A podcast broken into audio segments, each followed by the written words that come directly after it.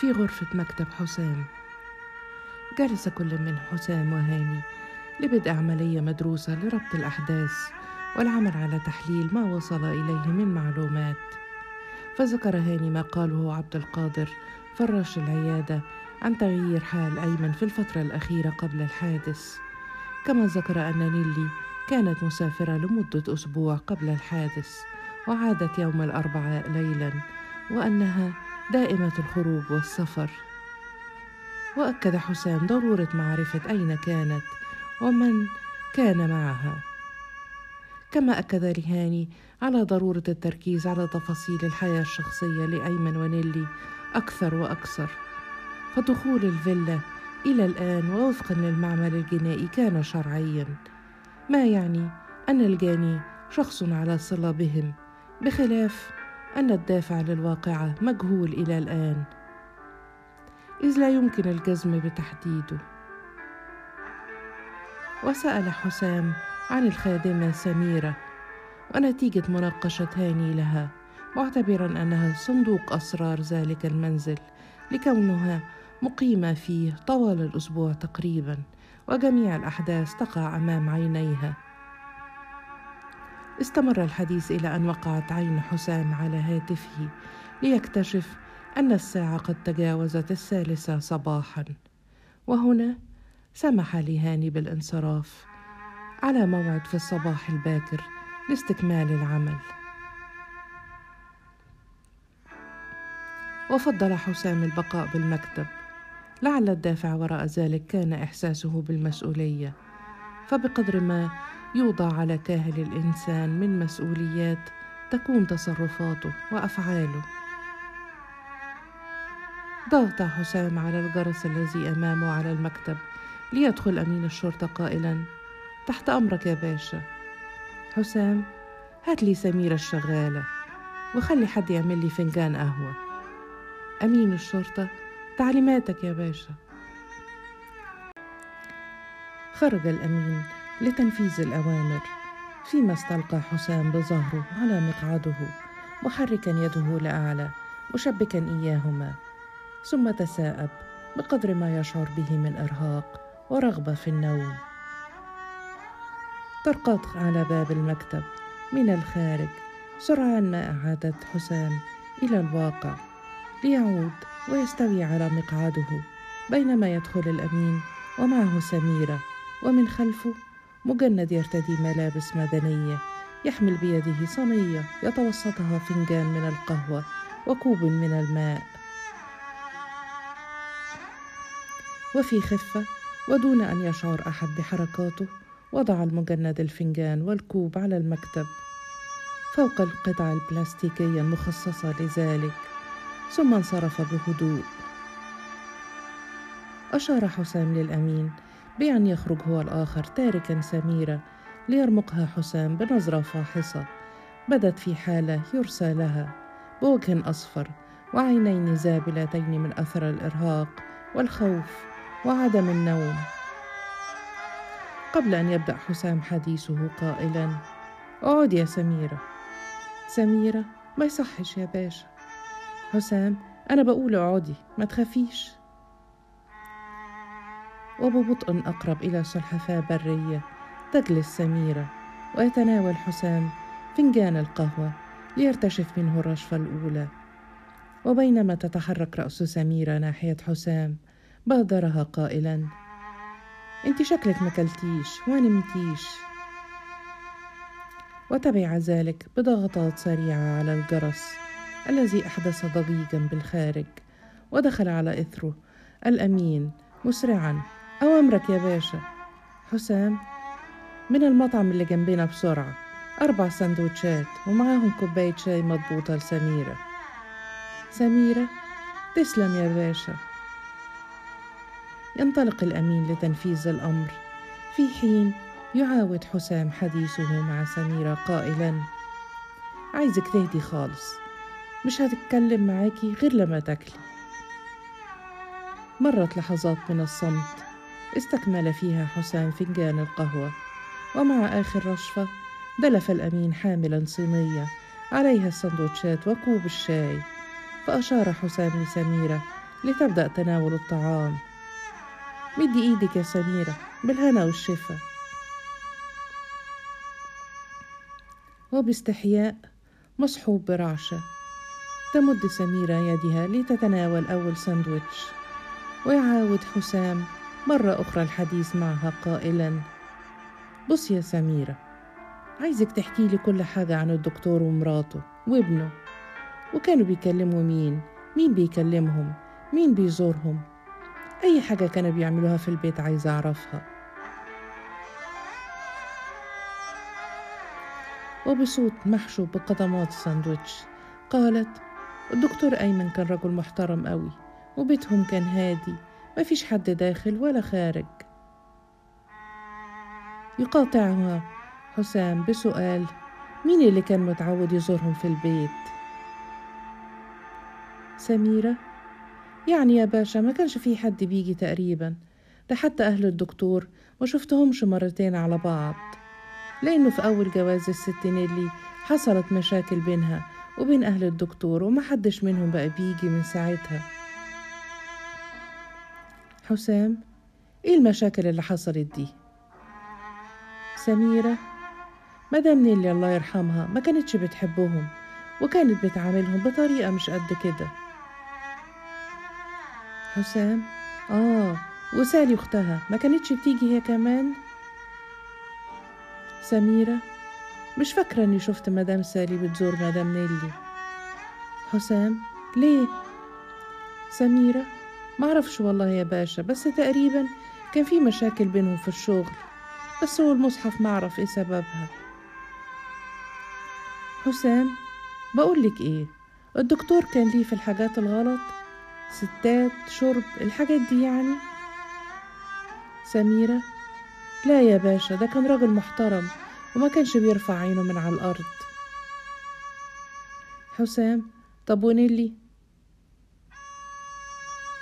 سميرة هي كانت ممكن تشرب أوقات خمرة بس قليل الصراحة. لكن كانت بتخرج كتير وتسافر كتير وترجع متأخر. يعني الصراحة برضو يا باشا كانت مزوداها شوية. دي كانت بتسافر بالأيام وتسيب الدكتور وابنها عادي يعني. حسام كانت بتسافر مع مين وفين؟ سميرة لا بصراحة دي معرفهاش حسام آخر مرة سافرت إمتى؟ وقعدت قد إيه؟ سميرة؟ يعني سافرت حوالي أسبوع وكانت سايبة الدكتور لوحده وأنا كنت مع الولد ورجعت يوم الأربعاء اللي قبل الحادثة بيومين. حسام طيب والدكتور كان بيبقى فين من الحاجات دي؟ سميرة؟ الصراحة الدكتور كانت شخصيته ضعيفة أوي مع الهانم. ودايما كلمتها هي اللي بتمشي من غير ما تاخد رأيه. حسام مش غريب شوية إن الست تسيب جوزها وابنها بالمنظر ده؟ دي لو بتخونه مش هتعمل كده. سميرة يا لهوي تخون جوزها؟ لا يا باشا معرفش. والشهادة لله ما شفتش عليها حاجة. حسام يا بنتي أنا بقول لو محدش قال إنها بتخونه أنا بس بفكر معاكي مش أكتر. وصمت لحظة ثم قال طيب بلاش قوليلي مين أصحابها.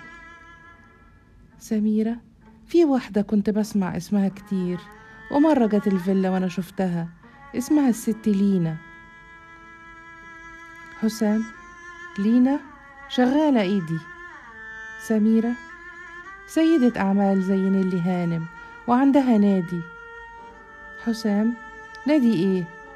سميرة نادي اللي هو بيقولوا عليه صحي. حسام جيم وساونا يعني. سميرة أيوة هي الحاجات دي الجيم والسوني والحاجات دي بس هي حاجة كبيرة قوي في المعادي. حسام حد تاني؟ سميرة لا يا باشا هي لينا هانم بس اللي أعرفها يسود الصمت لحظات ثم يعاود حسام الحديث مرة أخرى قائلا. طيب يا سميرة على العموم أنا همشيكي دلوقتي بس لو في حاجة افتكرتيها وعايزة تقوليها تجيلي على طول. سميرة طبعا يا باشا ربنا يخليك. تنصرف سميرة وقد تحصلت أخيرا على صك الغفران لتنفرج أساريرها فيما بقي حسام في مكتبه ممسكا بقلمه يدون به على ورقة بيضاء أمامه اسم لينا. ثم يرسم حوله دوائر كثيرة لكنها ليست أكثر من الدوائر التي تكونت في عقله كموجات متتابعة. بسبب التفكير العميق الذي غرق فيه ليرتكز في النهاية عند سؤال واحد كبير. من لينا؟ وهل لها دور فيما جرى؟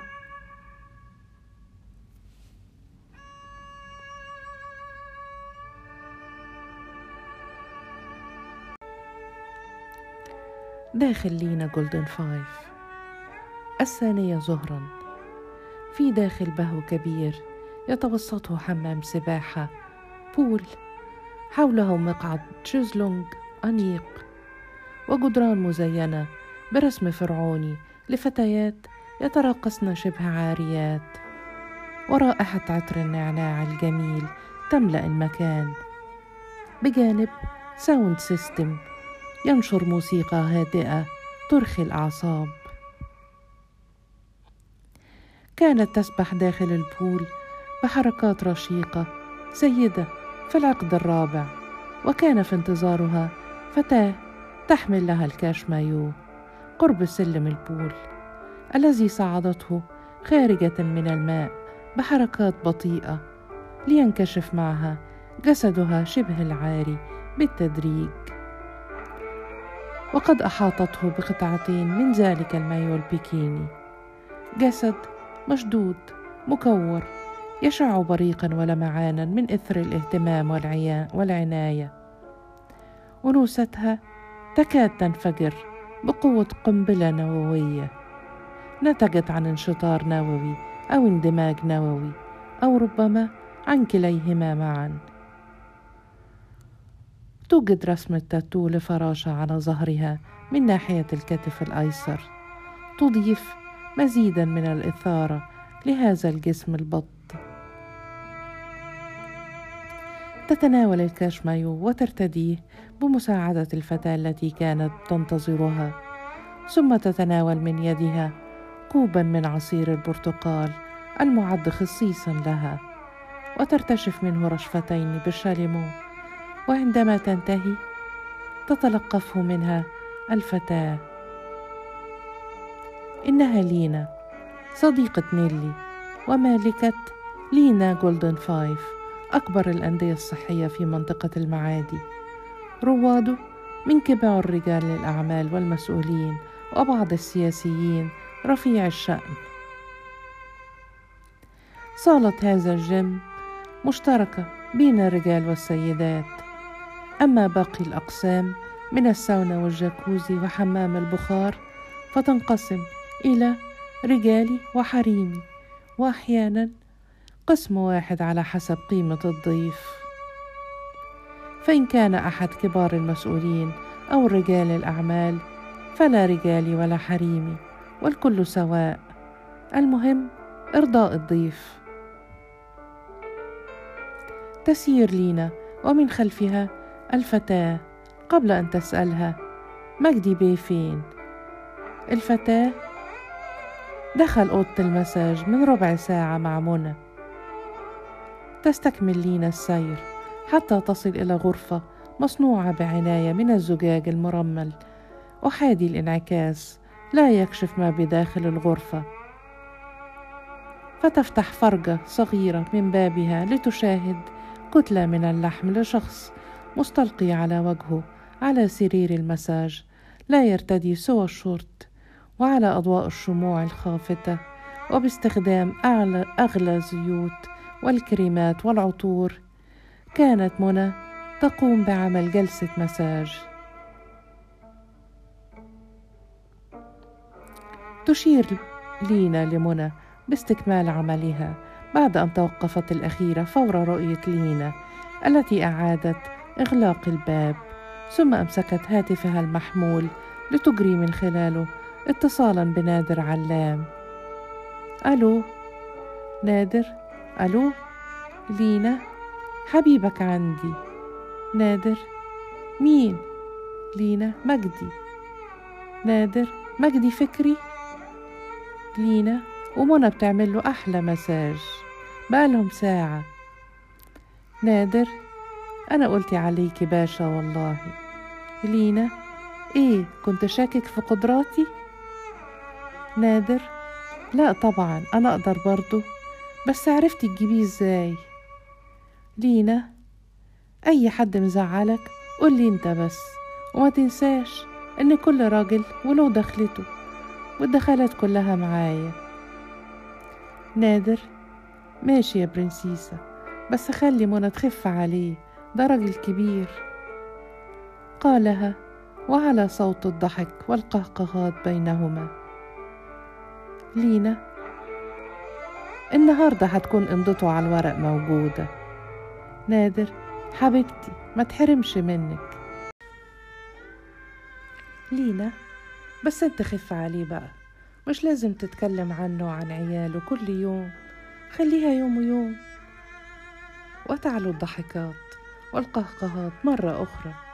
قبل أن يقول نادر يمضي وإحنا نسيبه في حاله. إحنا عايزين إيه غير مصلحتنا؟